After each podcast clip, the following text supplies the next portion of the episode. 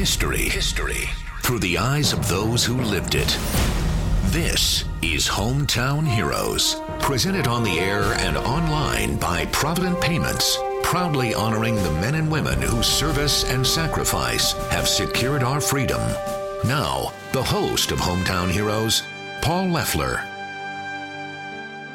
Welcome to another edition of Hometown Heroes, the program that reminds you no matter where you live in this great country of ours, no matter how big or how small your hometown might be, there are stories there that should not go untold. What we've learned is that they don't have to go untold as long as we're willing to take a little initiative, ask a few questions, and invest a little bit of time. Our goal is to honor our veterans for their service and sacrifice, to preserve their stories so we never forget the price that's been paid for our freedom. And in that process, not only are we educated, not only are we entertained, but so often we find ourselves inspired by these stories from our greatest generation. Our guest today will soon turn 99 years old in La Mirada, California, where a view of snow atop the San Gabriel Mountains may bring back some memories of some other snow covered peaks half a world away during World War II. Or perhaps the ones Howard Koch trained on in Colorado at what is now one of America's newest national monuments, the Camp Hale Continental Divide National Monument in the Rockies. We'll hear about how Howard became one of the pioneering ski troopers of the 10th Mountain Division, helping to defeat the Axis forces in Italy in World War II. But let's begin, like we usually do, with the early years. Well, I was born in Oakland, California, on 57th Street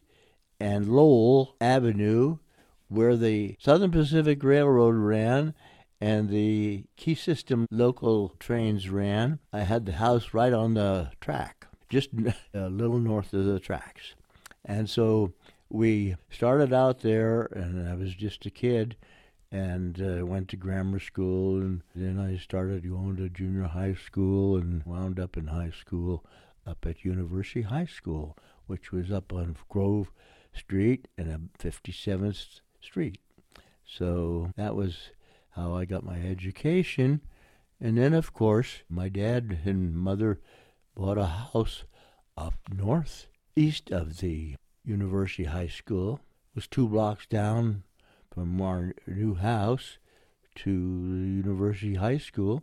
And so I finished up at University High School. At the time, I became very interested in skiing, and I had rented some skis to go up to Donner Summit. And uh, one of my friends in high school, Kurt Dreyer's family, had joined Sierra Club, and they were very happy with in Sierra Club and enjoying it. So Kurt encouraged me to join Sierra Club, and I went over to San Francisco and joined the Sierra Club, and was very happy to do that, and wound up going up to the Clair Tappaan Lodge up at Donner Summit, which was the Sierra Club Lodge up there. And it was right across from the University of California Lodge. They were right on the highway, just going up to Donner, almost to Donner Summit. And the little town, or it was nothing more than a couple of stores, called Norden. And across from Norden was the Sugar Bowl. And of course, I went up first and wound up in the train station, and I went down onto the road and slept out in the snow. And that was my first time sleeping out in the snow. And so the next morning, I took my skis and put them on and went into Sugar Bowl and started skiing. I really enjoyed that. And there was a mountain by the name of Mount Disney. And of course, you are aware of Disney. now Disney's got a lot of things all around the world, and the other mountain up there was Mount Lincoln, and they put chairlifts up both the Disney and Mount Lincoln, and so I started skiing there. There was a gentleman by the name of Wilhelm Klein. Bill Klein had come from the Arlberg in Austria, and had the ski school at uh, Sugar Bowl. And so I got to know Bill Klein pretty well because he lived, he and his wife, Helen, were living at the Sierra Club. Bill Klein happened to be a very, very good skier. And I uh, loved watching him come down the mountain. And so he taught me to come down the mountain, but I'm not sure I looked as good as Bill Klein. But he, he was he was so good. Anyway, Bill Klein and I were friends for years. Oh, until Bill Klein finally passed away. And how old were you that first time you went skiing? I was about 13 or 14. And who made those skis? I made my well first first the ski I had to rent from a outfit down south of uh, Sears Roebuck in Oakland called Dempsey and Kelly, and it was two guys, Dempsey and Kelly, who started this sporting goods store, and so I got attracted to Dempsey and Kelly, looking at skis, and so I rented my skis from Dempsey and Kelly, the first time, and Dad took me up to University Avenue. At the foot of the University Avenue is a train station that Southern Pacific had, and he put me on the train. I rode up to Norden and got out. I didn't know what to do other than go down to the floor below the station and found a place, but it was in the snow. And I, my first night out sleeping in the snow. But Little did you know how many nights you'd sleep in the snow in uh, Italy later on, huh? Then on, I, I wound up being in the snow a lot. Anyway, And, and you ended up making a pair of your own skis in wood shop in high school? At wood shop, and Mr. Reed was a shop instructor. He was a great guy. He knew how to steam his skis, steam them, and you see the tips of the skis have to be steamed up so you can get through the snow, right? But you also know that the ski has to be steamed up where your foot goes because there's about a five eighths or three quarter inch steamed bend in the ski, and as the ski is about six foot nine or seven foot ski, and it's where your foot goes is pretty much in the middle. It's a little back in the middle. In order to make the ski work properly, you have to put a bend in the ski so that where the foot is actually is about a five eighths to three quarter inch above and when you put your foot on it then with your weight the ski is straight then.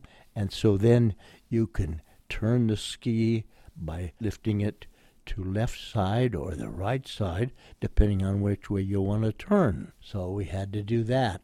We had to learn first how to make the ski and, and i didn't like to have to pay for the skis so i made in in high school, and Mr. Reed sure helped me. He was a wonderful guy. First, I didn't put any steel edges on them. I found out that when I after I took them up the first time, and then the edges started wearing down where they're round and they don't bite into the snow very well anymore. So I had to put steel edges on them. So I went back to Mr. Reed and he showed me how to use a router to make a place for the steel edges of the ski. And I did that with his new skis, so I was ready to go. And I used those skis for quite a long time. Then I went up to uh, Lodge at uh, Sierra Club and met this Jorgie Jorgensen who was managing it. Everybody had to have a job at the Sierra Club. And so I became a pot walloper. And a pot walloper is a guy who cleans all the great big pots they make the food in. Like the mush pot got pretty burned sometimes, and it was pretty tough to clean up inside.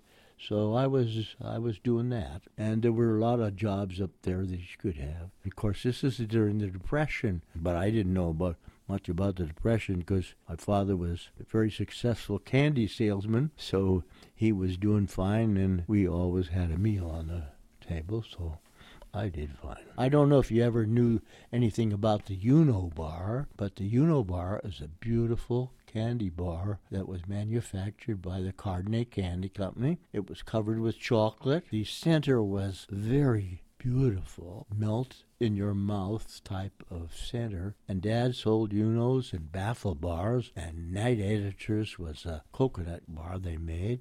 Pepper Tree was a mint type of bar. They were selling candy in the Depression and doing very well.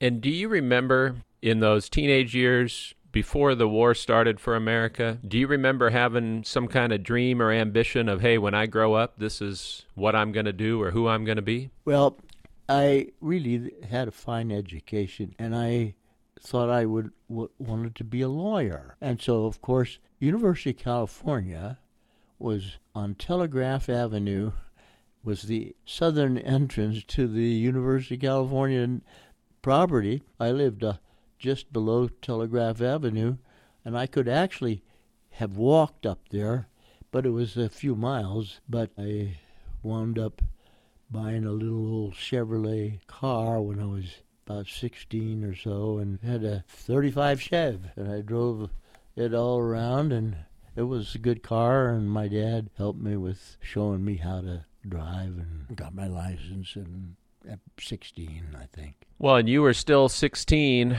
when the world changed a little bit, December 7th, 1941. And, and I think almost every World War II vet I've met over the years has had some kind of memory of that day. Do you remember what happened that day and what you were doing, how you found out? Well, I had a girlfriend in East Oakland, and I had a date with her. And when I got out there, I found out that the Japanese had dropped bombs on, and so I knew, you know, I, I was quite aware that I might be going into the service, but I was only 16. And I've heard some stories about the Bay Area in the aftermath of Pearl Harbor that people had to black out their windows and were worried about the Japanese coming to the bay. Exactly.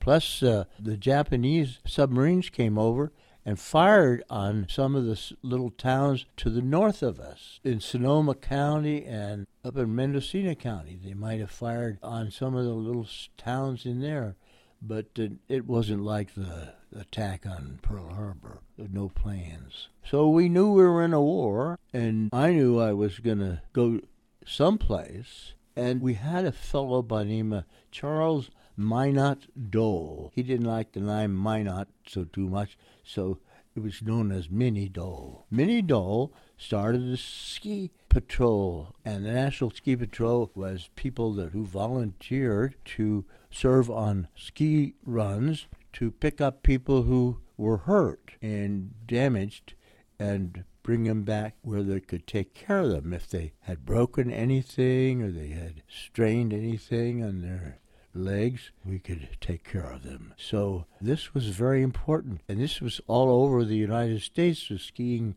was starting to be quite a sport. And so I got interested in the skiing, and my dad was a guy that was really loved outdoors, and he was really eager to help me get into the ski business. So he was tickled to death to take me up to University Avenue, put me on the train, and go up to or something and ski. He didn't know how to ski, but he was happy that I was learning how to ski. Pretty soon I met some of the adult people there at the lodge, and they offered to take me up there every weekend. And I started and uh, Georgie said, "Do you want to run our rope tow up in the Signal Hill?" And rope tow up in Signal Hill was really good, and it was a good mountain. And so, uh, sure. So Georgie put me on Signal Hill. I found different people who would give me a ride. Uh, up to Sierra Club Lodge, which was called Clair Tappaan. I just got started with Sierra Club. Uh, Kurt Dreyer told me to do that, and it uh, worked out beautifully and I have been member of the Sierra Club for a long, long time now, and I'm 98 years old. yeah, there's probably not too many people, if any, that have been a member longer than you. Possibly. I may be the oldest member of the Sierra Club. I'm not sure. But the Sierra Club people were very nice, and some of them had actually come from Europe and had skied. And so uh, skiing became quite popular in California and other states, Utah, Colorado, Idaho, beautiful places to ski. And you mentioned Minnie Dole and the ski patrol, but he would be instrumental, I believe, in the, the formation and training of the 10th Mountain Division, right? Absolutely. Minnie Dole went down to Washington. He was very interested in the fact that we had to have a some kind of a mountain division because the American Army knew that the Germans had nine mountain divisions. And so if we were going to be in a war with Germany, which it looked like we probably would be, because Britain and France were our allies, Italy and Germany were allied in the Axis, what they called the Axis.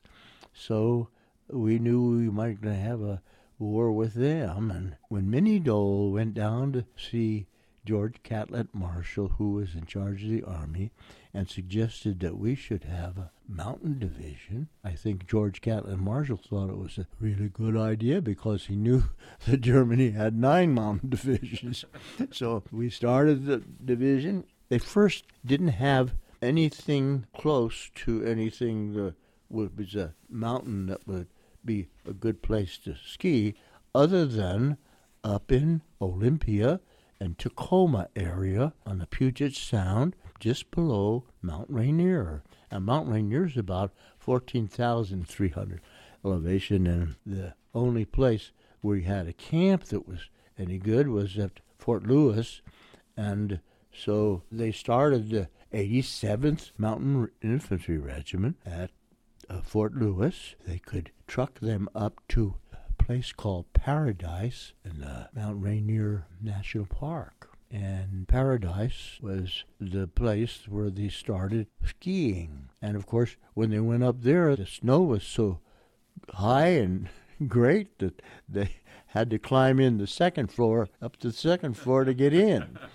So anyway, that was the 87th, started up there. But because Fort Lewis could only handle a regiment, not a full division, they looked for a place in the Rocky Mountains that would be satisfactory for a division, a full division. So they found in Pando, Colorado, which is a little town about 12 to 15 miles north of Leadville, Colorado. They built from April to November. They went up there and built a barracks for 14,000 men. So what you had could carry a division. So that's what I volunteered to go into because they were advertising for anybody that liked to ski to join the mountain troops. That's what I wanted to do. I volunteered as soon as I could to go into the what they called the ski troops.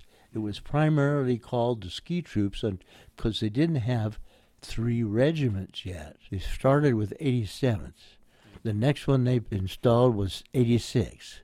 So when I went in, I went into the 86th 2nd Battalion headquarters. That's where I was established. And I had to walk up about three miles with this bunch of barracks bag full of clothes that I'd received in Monterey when I went in, and they told me, You're not going to use those clothes you're going to use our clothes up here. So I had to change my own clothes. So it was an interesting experience for me just getting on the train and coming up to Camp Hale and uh, getting out at Pando. And, and there's nothing at Pando. See, there's nothing but a train station there, and nobody's there hardly. Down below me, with all these white barracks buildings, and there was enough for 14,000 guys everybody from all over the United States was coming to Camp Hale if they volunteered, of course. Wonderful group of men who loved the outdoors. We had a lot of outdoors up there. A lot of times we never got to go back to the barracks. We had to stay outside in the snow and learn how to live in the snow. You really learn how to exist in a situation like that when it's winter and cold my ears are still frozen from Mitchell Creek, which was above where Cooper Hill was. My ears froze there in my sleeping bag. They still don't work really good.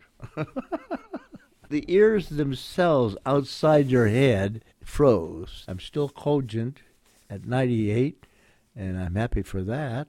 I'm just a very happy guy. This happy guy, Howard Koch, will soon turn 99, but when we come back, we'll take you back to his teenage years, training at Camp Hale, and then heading to Italy with the 10th Mountain Division. You can find photos and a short video with Howard at hometownheroesradio.com or the Hometown Heroes Facebook page, and we'll be right back after this. Hey, do you ever have those moments where you realize you've been settling for less than the best for way too long? Sometimes we just accept the status quo without looking around for better ways to do things. And I got to tell you, when it comes to your money, I think I found a better way with EECU. Just take a look at myeecu.org and I think you'll see why. EECU is not a bank, it's a not for profit credit union that's all about taking care of you, the member. That's one of the reasons EECU just keeps growing and growing. Over 350,000 members now in 12 different California counties and access to more than 30,000 co op ATMs and free online and mobile banking. What I love most is how EECU always goes above and beyond to serve the community. A decade ago, the leadership and generosity of EECU helped establish Central Valley Honor Flight. By the end of this year, more than 1,800 veterans will have seen their memorials in Washington, D.C. for free. And that's just one example of the community involvement that EECU takes oh so seriously. Pick up the phone and become a member today. 1 800 538 3328. That's 1 800 538 3328.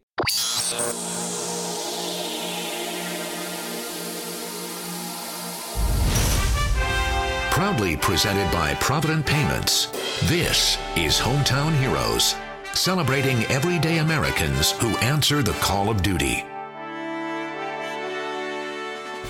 Welcome back to Hometown Heroes and our visit today with one of our last living links to a truly groundbreaking group that holds a special piece of World War II history, the 10th Mountain Division. Howard Koch volunteered to be one of America's first ski troopers, and when we left off, he had made it to Camp Hale in Colorado. And what can you tell us about the training you had there at Camp Hale? What were some of the things they were teaching you guys how to do?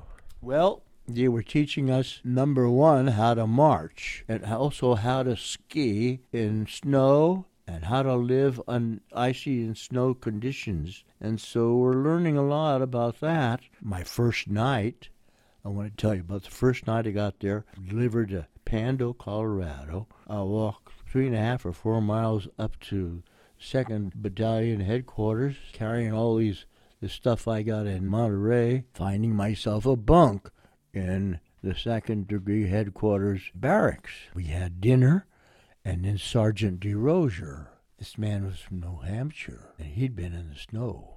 So Sergeant DeRozier took us out to the combat training area. They had explosives inside the area, and they had barbed wire and you had to learn how to crawl on the ground and get under the barbed wire and feign you, you were going to attack the soldiers on the other side. And so that's what we did the first night. And I said, boy, but I've, I've had quite a day. You know, I just got up there in the train and I'm crawling under the barbed wire, and that's what Sergeant DeRozier put me through. So then what happened is that we kept learning how to use skis and climb with ropes and pitons and at rather excessive heights, which I had already done in after Kurt told me to get the Sierra Club.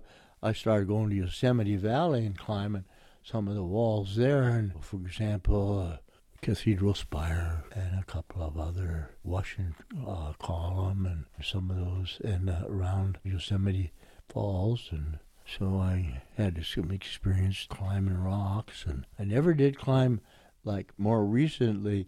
Somebody finally climbed El Capitan. As you enter Yosemite Valley, it's the cliff on the north side of the valley, and it's a tremendous, tremendous climb. And it's uh, now been done by a few people, and I never got up it. I never got up it. So they have you up there in the Rockies in extreme conditions, mm-hmm. skiing, rock climbing, and learning how to survive in, in tough conditions. Some fierce temperatures, 40 below was one of the worst. And they must have done some weapons training with you too. All weapons training. We had all kinds of weapons to learn. Of course, I was in rifle platoons, so I had a M1, which was called a Garand rifle, and it was a fairly new rifle. We were just getting in, and we, before they had Springfield rifles, but Now we have the Garand magnificent rifle, and it would fire eight rounds in a clip, 30 uh, caliber bullet. And how did you feel about the idea of going overseas? Well, I at that time, see, one of the things that we were at Camp Hale, and then in July they told us we were going to Camp Swift, and that was down in Texas. And there were all kinds of rumors that were going to break us up. We were not going to go, and we hadn't gotten into combat yet, and so we were somewhat concerned because we were training to go to combat, and nothing was happening. So the big problem was that we had to get somewhere. So when we get to Camp Swift, we're down in Texas, and now we're walking 25 mile hikes in 110 degree temperatures. But we were all in good good shape. We were outstanding shape because we'd been up there at 9,400 feet climbing 12,000, 13,000 mountains. So we were in good shape. So we had no problems. We had no problems in Texas. And then all of a sudden they said, We want you to take this test. And they said, You're going to officers candidate school in Fort Benning, Georgia. Got to Fort Benning, Georgia, and I said, "Here's the Benning School for Boys." That's what they called the Benning School for Boys. It was supposed to be very tough training there, but it was a piece of cake for a guy that was trained up in Colorado. I tell you, several of us from Colorado went to the Class 359 of Officers Candidate School, and we were in good shape. You know, Sergeant DeRozier went with us, but he didn't. He didn't make it through. Several of us graduated there, and we wound up with second lieutenant commissions. And so now we were officers. What was your reward for earning that commission? What did they do with you next? They sent me back to Camp Swift. I was there for a little while, and then they said, You're going on a train to Norfolk, Virginia. And then they didn't tell me what's going to happen in Norfolk, Virginia, but I got on a beautiful steamship that took the 85th and the 87th over, and the 86th had already gone over. So I get to Bay of Napoli, and the Bay of Napoli was filled with sunken ships. You could see nothing but sunken ships in the Bay of Napoli, and they put me on a train, sent me up to Leghorn. They called it Leghorn on the Tyrrhenian Sea in Italy. Livorno is the Italian name for Leghorn. Livorno. So we get up there, and then they assign me as a replacement C Company of the 86th Regiment, which was located in Pisa. So I went up there, and a fellow by the name of Bill Shawn, who came back later, as our company commander. Bill Shawn was wounded in combat up on the Apennine Mountains when we were patrolling around Mount Belvedere and Gorgolesco. So Bill Shawn was the weapons platoon leader, but he got wounded, so he was back in the hospital. So they put me in as the weapons platoon leader. So I took Bill Shawn's place. And Bill Shawn became a great friend when he returned. We became very dear friends for several years. And uh, Bill Shawn was a good guy, but he has also passed since. You told us about some of your training and 40 below zero and up at 14,000 feet and skiing and climbing and all that. But what about your first taste of combat? And were you really prepared for what you were going to be dealing with there in Italy? Well, my first recollection that I knew that I was in combat was a bullet flew right by my right ear, and I heard that baby. and I knew I was in trouble.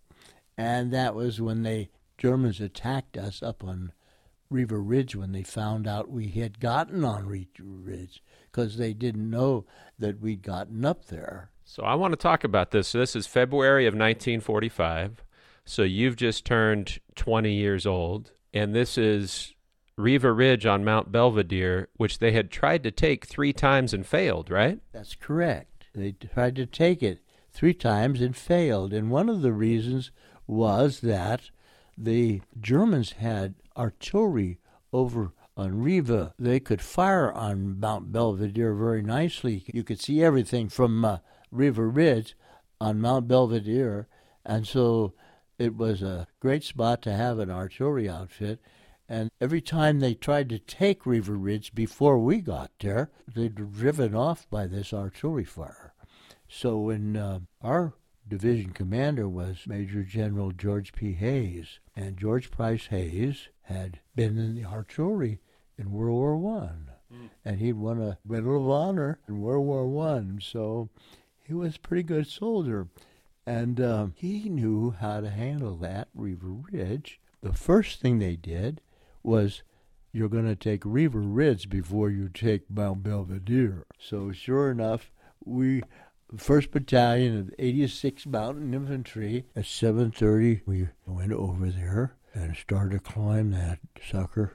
it was very steep. Riva Ridge was very steep, and we climbed it.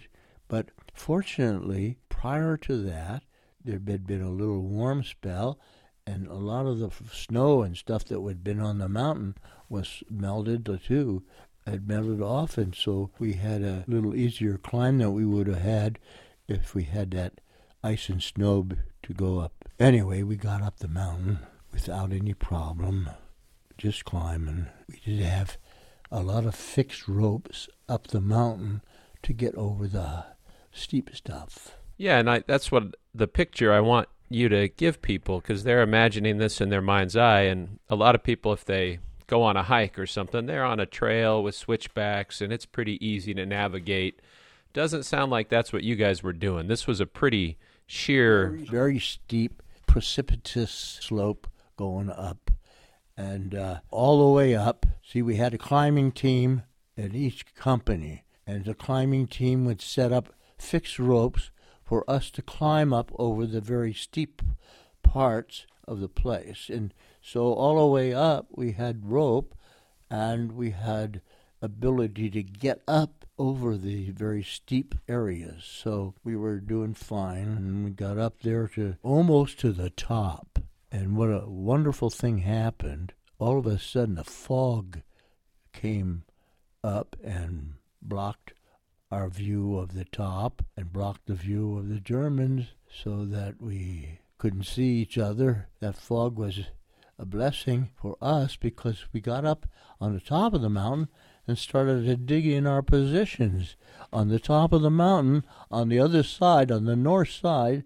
So we were looking down on German territory. Well, and you talk about that fog, so I want to make sure I understand because I'm imagining you on some of these steep sections where you're climbing a rope. And if you're climbing a rope on the side of the mountain and somebody starts shooting at you, it's kind of hard to get out of the way. It would be tough. Yeah. But they can't see you while you're doing that because of the fog? Uh, the fog. So they couldn't see us coming up because of the fog, because the fog came up when we got up to the top of the mountain, and it was gr- great because it permitted us to get on top of the mountain and find places to dig in on the north side of the mountain so we could have positions up there.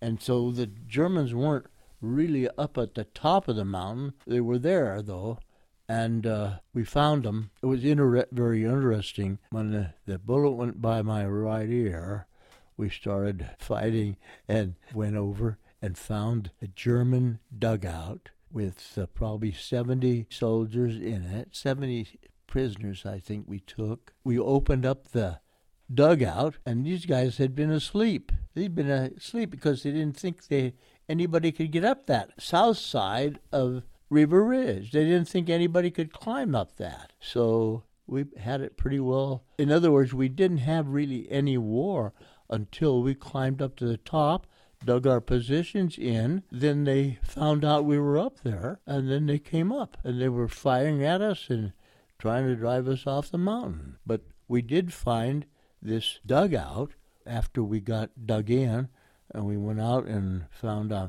found him in there. Said, you know, heraus, kommen Sie uh, heraus mit die Hände herauf, and that means your hands up. I knew enough German to say that to him. Kommen Sie heraus mit der Hände herauf. So we got him out, and they all came out and he took them prisoner. We sent them down on the south side of the mountain where we came up, and then uh, the Germans found out that I was, we were up there, and then they sent as many guys as they could get get a hold of up that mountain to get us off, and that was the 19th of February, and they wanted us off of that mountain, and they attacked us constantly until, as a matter of fact, one of the fine guys, our executive officer of C Company, was on Ridge X and he was killed. Another fine enlisted man, Ferdy Lebrecht, he was killed, and he was a wonderful soldier. And uh, anyway, it was a difficult time on Riva Ridge, but uh, I didn't get wounded. Well, and I'm sure you came pretty close, and, and you mentioned a couple guys you knew who didn't make it out of there. And what I read were 21 members of your unit were killed in that battle, 52 more wounded, three taken prisoner. So this was pretty intense, pretty dangerous. And there was another little story I read where it said you guys are up there. The fog had protected you. Seems to me that might be a little nerve wracking too, because if they can't see you, you don't know where they are either. But then there, I read something and there was a quote from you where you guys were looking down from the ridge. You saw the Germans and you waved to them and they thought you guys were German, telling them to come closer. Your quote was, if we were more combat wise, we would have let them get in really close and that maybe you started firing at them too early? Yes, this was the problem we saw them. We were going to let them come in closer so we could demolish them. but we also had the guys in our company who were cooks, and they hadn't had much training really with uh, rifles and stuff like that. And so we got in the firefight. They started firing at them when they saw them, see, and that drove them off. Yeah, they knew we were there. then they knew we were there, and so that kind of broke up our plan to suck them right in and get them where we could get them all. See, but mm-hmm. didn't work. So the cooks were a little happy on the trigger. They're a little quick, quick on the trigger because we didn't train them right. I think. Mm-hmm. I mean, I don't think they had the good training that the rest of us had. So that was what happened up there. You mentioned uh, two guys that you knew and obviously had great respect for who were killed in that battle. And I'm just trying to imagine being in your shoes. You're a 20 year old kid and you're dealing with guys that you trained with, guys that you knew passing away within your vision. How did you handle and, and process and move on from that? Well, in the case of my executive officer, he was a wonderful guy. And of course, when I joined the company, I really didn't know much about the company commander because he didn't even talk to me. John was the one that talked to me, and he was so good to me. He, was a really good guy and made me feel very comfortable being now the new weapons platoon leader. So when he was killed down on Ridge X, that destroyed, that did turn me off a little bit, but I knew we were in a war and we had to keep going, you know. When you're there, you got to do it, you know. That's all. It's very simple. It's time for our final break, but there's more to come with soon to be 99 year old Howard Koch including how this returning soldier and his wife Averill ended up in Life magazine. You can find more about that at hometownheroesradio.com or the Hometown Heroes page on Facebook, and we'll be right back after this. When times get tough and budgets get tight, a lot of businesses start slashing their marketing budgets, which all too often turns into a costly mistake. Instead, what if you could customize that investment to zero in on your target audience with surgical precision? And why am I saying what if? Because I already know you can with Search Strategy Marketing. It's not about how much you spend, it's about the strategy behind it. And Search Strategy Marketing is ready to prove it to you with a free, no obligation assessment of your current efforts. Learn how to outrank your competition with a free, customized action plan just for Hometown Heroes listeners. Just go to hometownheroesradio.com and click on that light bulb logo for Search Strategy Marketing. It doesn't matter what your business is, Search Strategy Marketing can lead you to the best way to connect with your customers. So look for that light bulb logo today at hometownheroesradio.com and plug into the power that can take your business to the next level. Ever feel like that dollar just doesn't go as far anymore? Well, join the club. Actually, you really should join the club. I mean, join the more than 350,000 members of EECU, the not for profit credit union now in 12 California counties. Free online and mobile banking, more than 30,000 co op ATMs, and not just fair, but fantastic rates on auto loans, mortgages, and home equity lines of credit. Go to myeecu.org to become a member today, or just call this number 1 800 538 3328.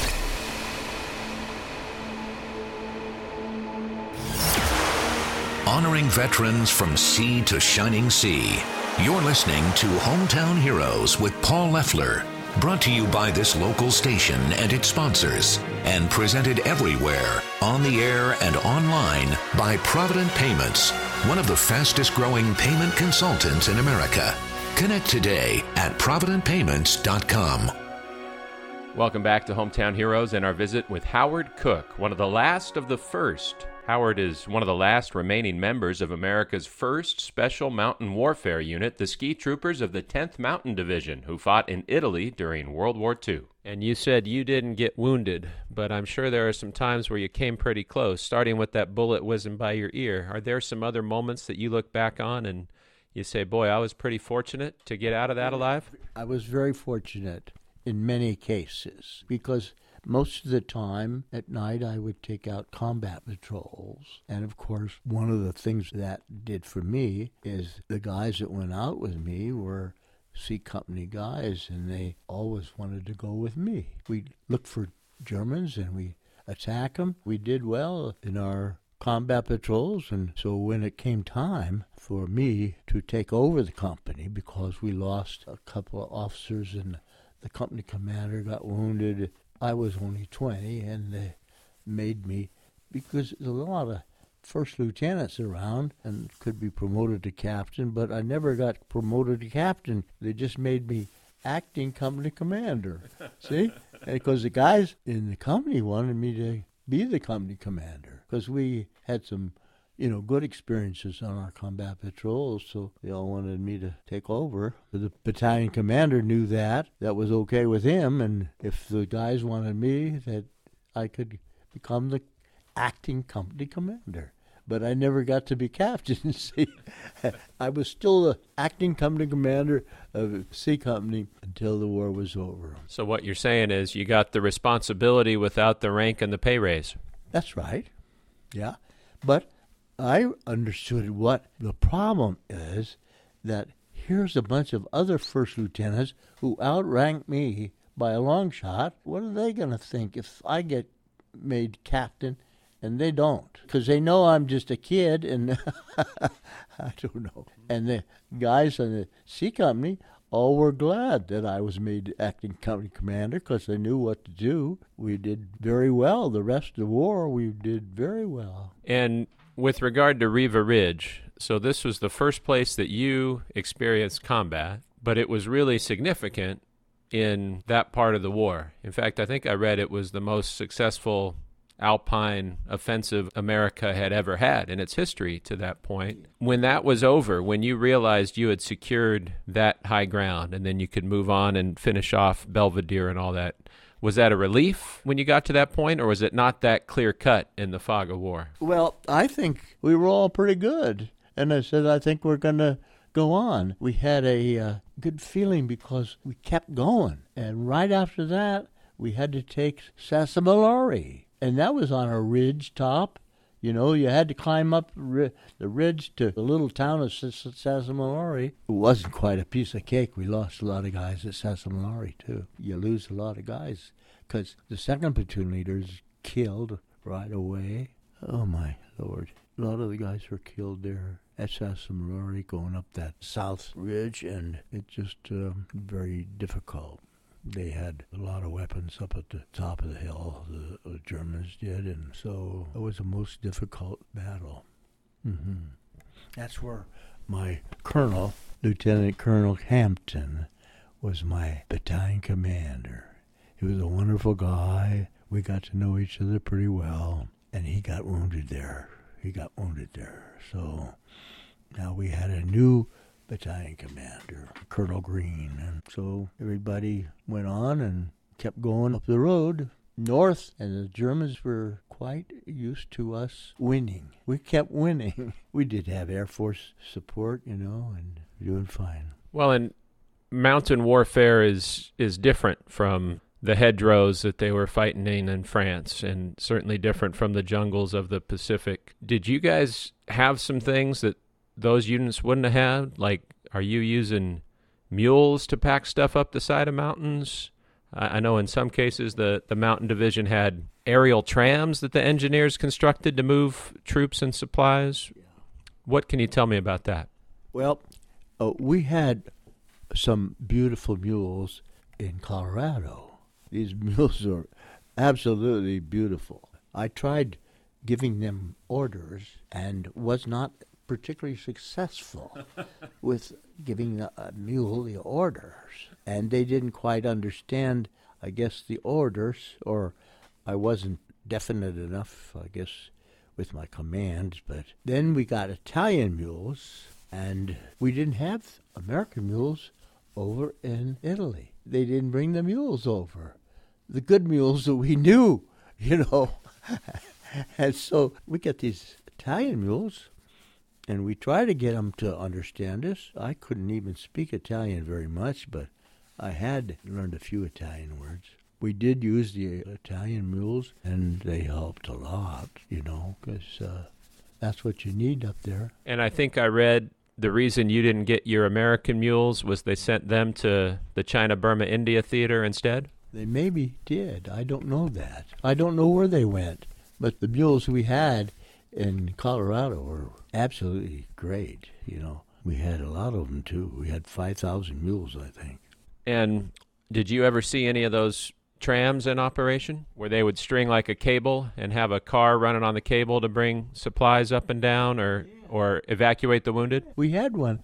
And the engineers put it up in about three days up on Riva Ridge. They put it up, and we could supply us immediately with ammunition and everything we needed. You know, food. The engineers did a beautiful job. I mean, that's something I would never think of, right? I mean, there's so many unique little examples of ingenuity, and, and you never know what makes the difference yeah. in a battle. But if you don't have bullets, you're not going to beat the Germans, right? That's right. If you don't have the ammunition, I mean, please pass the ammunition, you know? and we did we always seemed to have the supplies we needed. A couple things just on a, a personal note that I wonder about, and I hope these aren't stupid questions, but maybe the obvious one is how scared were you? It, did you really think that you were going to make it back home to Oakland and see your family again? Well, I think you always have hope, and I always hoped I would not get injured too badly, but I knew I might get injured because everybody around me was getting injured. Yeah, I knew that was going to happen to you know those those things are going to happen to you, and you know it. But I never I never got injured. I just kept going. And that was my other question. What kept you going? Because you're dealing with cold and wind and fog and mud and sleeping in the elements and you know, getting shot at, losing your friends, all these things that most of us will never deal with and might want to make us give up.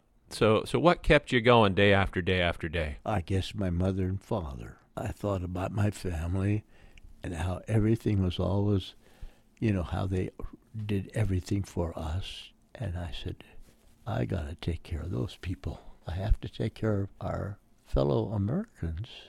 So that was my drive. That my drive was just win. I wasn't going to lose, and I didn't lose. I, I'm very fortunate that I didn't lose. Yeah, didn't even, as I say, get wounded. And it sounds like, correct me if I'm wrong, but you were in pretty consistent combat from the time Riva Ridge started in mid-February until VE Day, right? Well, practically, although I did have, after we took Sassomolare, I contracted pneumonia. I had to go back to the hospital in Livorno to get well, and so I was back there for four weeks. And then I came back and joined the tents before the war was over and got up to the Lake Garda, you know.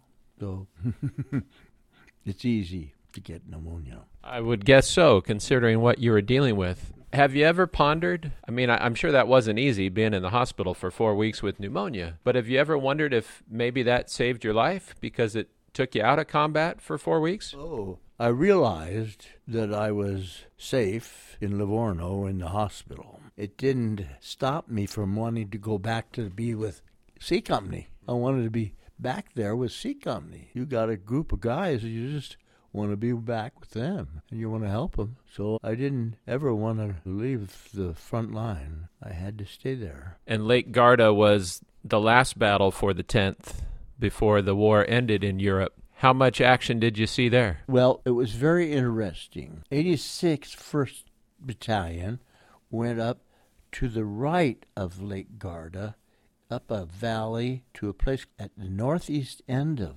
Lake Garda. Torbole was the name of the little town. We were attacking in this area. It was a valley that went up to the right of mountains that were to the right of Lake Garda. So we wound up around Torbole, and by that time the war was over. And I believe your, the other regiments of your division had maybe a more treacherous journey there with the Tunnel of Death right along the side of the lake. Tunnel of Death. There were several tunnels on that east side of the Lake Garda, several tunnels that you had to go through as an example, H Company, which was a heavy weapons company, was in one of the tunnels, and the German 88s were successful in firing right into the tunnel and pretty well destroying a lot of the guys from H Company, the weapons company. So that was a very serious problem. And uh, I wasn't there. I was in hospital still. And how did you receive that news that the enemy had surrendered and this part of the war is over? Actually, I found out that the war was just about over when we almost got to Torbole. That's when General Hays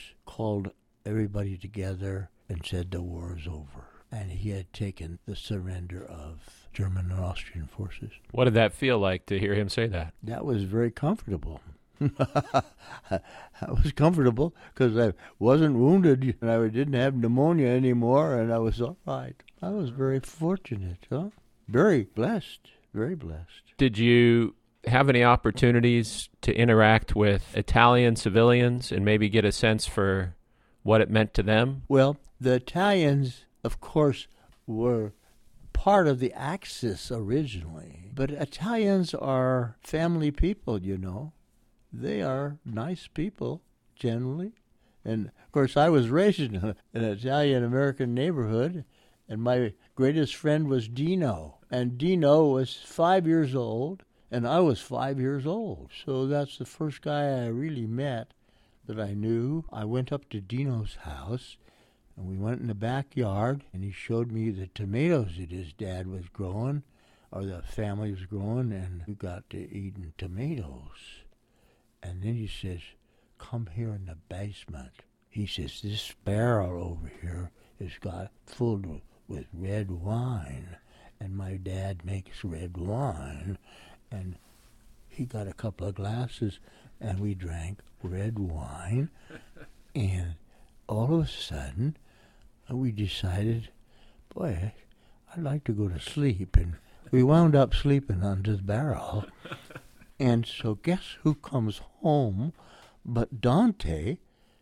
And he's looking at two kids lying on the, his barrel of wine, and he breaks into a big laugh. He's laughing like crazy about these two kids just sleeping uh, under the wine barrel. of course, then from then on, of course, Dante says, "We knew me, knew my name was Howard, and then he he started calling me Howard, and and he he was he always liked the fact that Dino and I were friends, and from then on we started playing baseball a lot. Dino and I. Anyway, I was still friend of Dino's. And what was it like to come home from World War II, to come back to the States again? Well, it was very interesting. I had had a little girlfriend, you remember, when I dated to Pearl Harbor, you know, the day. But then I came back and I knew I had to go back to Cal because I had my first freshman year. I played on the baseball team, and Harry Kingman was a former Yankee, and he was the coach of the baseball team, and I was a third baseman. Then the fall, football. And I had never played football in high school, and I didn't know much about it except I thought, oh, I could learn. So Clint Evans was the coach of the freshman football team, and Clint Evans was the baseball coach too. At that particular point, I went up to Uncle Rudy's house, and a lady walked in there. A young lady about the age of my cousins. We met there in Moody's house. She kind of looked me over a little bit. After she went back home, she called up and told the girls, I have the folks' car tonight and we can go to the show. You want to go to the show? She asked the girls, Is that guy still there? And so we all went to the show. I, they wanted to take me to the show too. So we sat together, this girl and I, Averill Edna Forster. So we decided to date together for a little while and we both went to the University of California. We wound up having lovely times together, so we wound up getting married, and we lived for 73 and a half years together and had a beautiful marriage. And she's still with me in the house here. We had to cremate her, but we wanted to be buried together, and so we'll be buried together. I'm sure there's a few people listening who say, Boy, 73 and a half years. I'd like to be married for that long. You have any advice for him? Was there a secret to the longevity of your marriage? Love. I think love is the, if you know a person and you love a person, you can live with them for more than 73 and a half years. See? I would have liked to have it run a little longer, but she had Alzheimer's disease. It's a fatal disease, and it's a pernicious disease. It takes everything away from you. Everything you ever remembered to do, you lose it, you see. So she went through all that. A lovely girl. She's still a lovely girl, but I lost her February 22nd of 2021 at 6:30 a.m. in a hospice up in Duarte. It was difficult for me to lose my wife.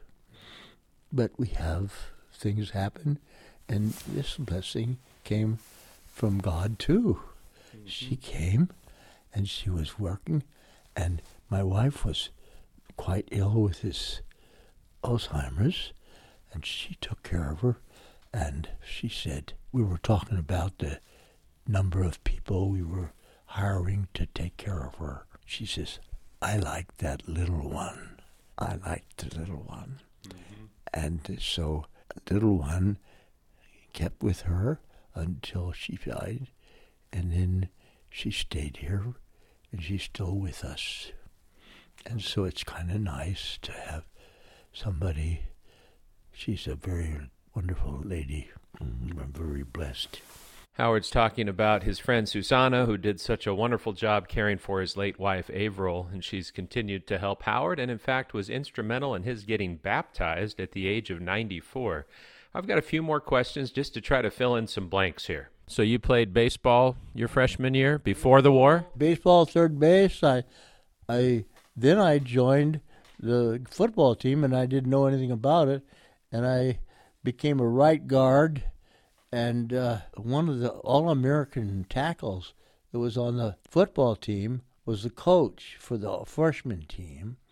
And we went to USC and we paid the freshman USC and we routed them six to nothing because our our after point kicker wasn't that good. He couldn't make the seventh point. See, that was my history with football, and of course when I came back from the war, I didn't go on the football team because I wasn't that big and I wanted to go through my studies as fast as I could, which I did. I, I just kept going to school winter and summer all the time. I had to study as much as I could to get through, and I did get through, and I got my degree in 48. So that was pretty good.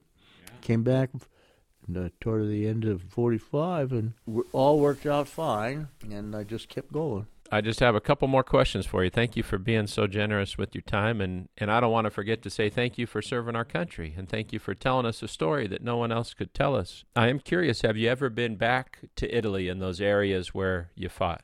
Yes, the 10th Mountain arranged us to go back every three years. We could go back every three years, and I didn't go back in the first trip, I don't think.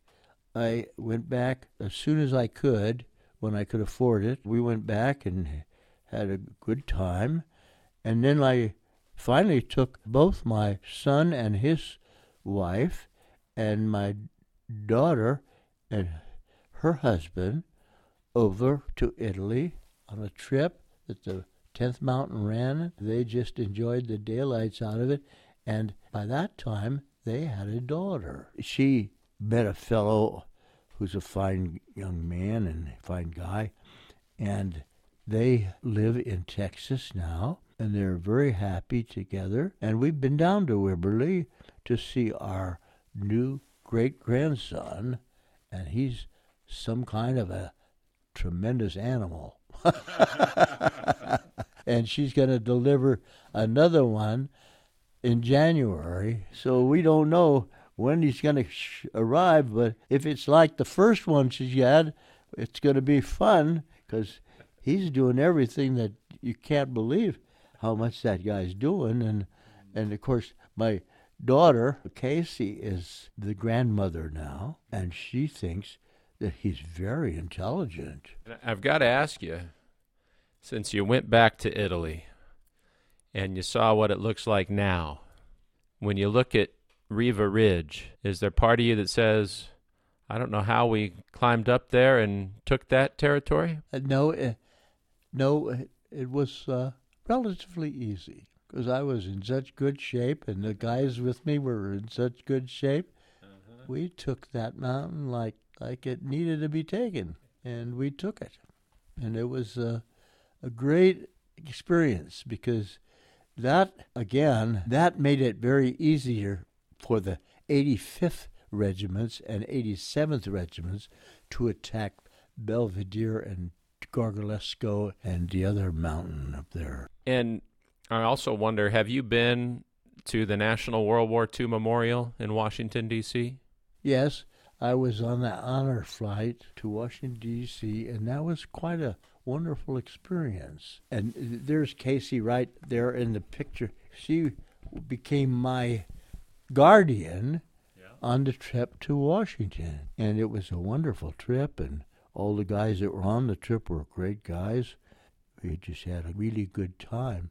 So since that time, we've returned, and Joe Bush, who is now 102, I think, and his son are probably going to have another party, and I better have a party when I'm 102 so I'm going to invite Bo- Joe Bush and his son to my party. When you were at the World War II Memorial and you saw, you know, the Pacific and the Atlantic and every state, and then that wall of gold stars representing 400,000 guys like you who didn't get to come home and get married and have a family the way you have. What did you think about when you were looking at those gold stars? You have to remember every one of those guys who didn't get to come back gave their life for us. Most of them were fine, young, usually pretty young guys like me. And they deserved to come back, but they never got back. And so it hurts you a little bit to know, or hurts you a lot maybe, to know that they had have come back and have families and enjoy life like I have, it's it is it's uh, just very very wrong, isn't it? War is bad, and I I did fight in the war, and I think we fought successfully. We did good, but it's it's not good, and I felt for all the Germans too, you know, because my dad was German. See. And my mother was Scottish. It's a very difficult. War is a very difficult situation, and I hope we don't have too many, too many more of them. And I was called back in the Korean War, and I did all that. Oh, that was very interesting because I had finished my university education and I was a graduate of the School of Business in Accounting. And so when I went to Tokyo to get in the war, they said, no, you're going to stay here in Japan because we have some serious problems here in Japan. And that the Treasury is overcome with the cost of the occupation of Japan. So they put me in charge of trying to reduce the cost of occupation of Japan. So I did that, and uh, here's my picture that appeared in uh, Life magazine. This is me, and this is Mrs. Koch. She was a really nice girl, and we reached and touched our hands. And this is the ship I came back from Nagasaki on. I'm going to put a picture of this at hometownheroesradio.com. So this is Life magazine, and the picture is from 1952 with you coming home on Valentine's Day from the Korean War. How about that? Beautiful. And look at all these wonderful guys that went in the Korean War, and they're looking out and seeing that we're we're getting together. And she's down on the wharf, see, and she was the one that was really in trouble because the wharf, the ship was banging into the wharf. And anyway, these guys are holding on to my le- ankles. I was going to say because you're, you know, at a downward angle out of that little hole in the side of the ship. I was hoping someone was holding on to you. They said, "Is that your wife down there?" And I says, "Yeah." He says, "Get out of the porthole. We'll hold your ankles." They let me reach down and grab a hold of her fingers, and then when we got down to the dock, it was better. I could hold her in my arms. we had a good time. I have one more question for you. Mm-hmm. And if there's anything I didn't ask you about, feel free to add. But I'm just wondering, as you get ready for your 99th birthday here in just a matter of weeks, when you think back over all those years and all the things that you've done and experienced, is there something that you would say you're most proud of or most thankful for? You know, when that bullet passed my ear, you know, that's was it practically hit my ear. You know, so I just knew that we were in a war. I was threatened, wasn't I? They didn't want me to live. The Germans didn't want me to live. I, you know, I don't like to kill people either, but you had to kill them. It's uh, just that way. So we hope we never have those situations where we must do that. I would hope not.